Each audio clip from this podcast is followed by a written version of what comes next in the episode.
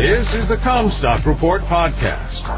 We are strong advocates for the American family farm and your top source for the agriculture markets. And now, here's your host, David Kruse.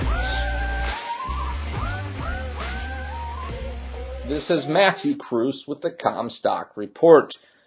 The best thing about the blizzard of new supply demand numbers that were dropped on us yesterday is that they are now behind us and quickly getting dialed in without a lot of chart damage. The big three metrics were U.S. ending stocks for corn, soybeans, and wheat, final production estimates for the 21 corn and soybean crops, and Brazil's crop estimates for corn and soybeans. Corn stocks came in a little higher than expected, mostly because the USDA bumped harvested acres a bit, raised ethanol usage by 75 billion bushels, but then cut exports by the same amount, even though census data showed exports well above year-to-date grain inspection totals.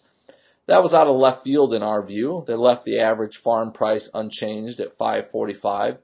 In a bit of last minute irony, the USDA bumped Iowa's corn yield by 4 bushels per acre and cut the Illinois yield by 5 bushels per acre, crowning Iowa with top honors at 205 bushels per acre versus rain-soaked Illinois with second at 202 bushels per acre.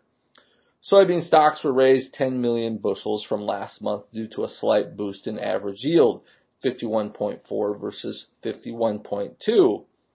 But that was actually a little less than average trade expectations for a 13 to 15 billion bushel increase.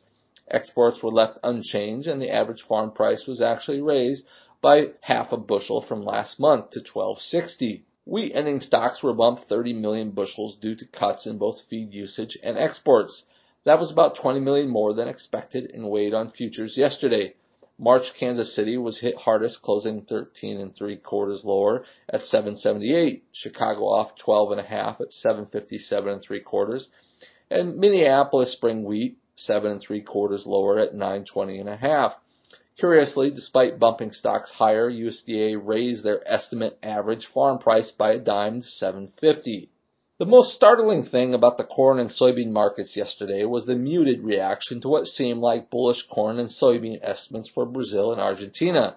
They put Brazil's bean crop at 139 million tons, down from last month's 144 million metric tons, and 2.6 million metric tons below the average trade estimate at 141.6 million metric tons. They put Argentina's beans at 46.5 million metric tons, down 3 million from last month and 1.7 million metric tons below the average trade estimate. Yet beans took most of the session to get gains beyond single digits with March closing 12 and 3 quarter higher at 13.99. As for corn, USDA put Brazil's crop at 115 million metric tons, down 3 million metric tons from last month and 1.2 million below the average trade estimate. They put Argentina's corn crop at 54 million metric tons, down half a million metric tons from last month, but 400,000 above the average trade estimate. Yet March corn finished 2 cents lower to close at 5.99. The winter wheat seedings were a bear surprise for us, but less so for the market. We knew the trade was looking for an increase of about 700,000 acres, but we had several other firms have been touting RMA figures for crop insurance sign-up that was nearly 900,000 acres below last year. That was apparently meaningless. Lesson learned. Seedings came in at 34.4 million acres, up 750,000 acres from last year, and 100,000 above the average trade estimate. As for the class by class breakout, hard red wheat seedlings came in at 23.8 million, up 300,000 from last year.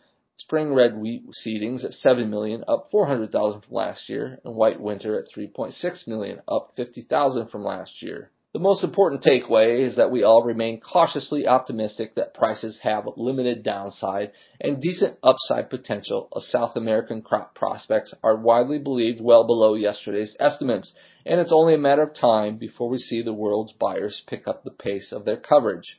You are listening to the Commstock Report. For more information on market opportunities, visit us online at commstock.com or call 712-227-1110. For a more complete version of the Commstock Report with hedging strategies and trade recommendations, subscribe on our website at commstock.com or reach out to one of our risk management specialists about how we can help you protect your profits.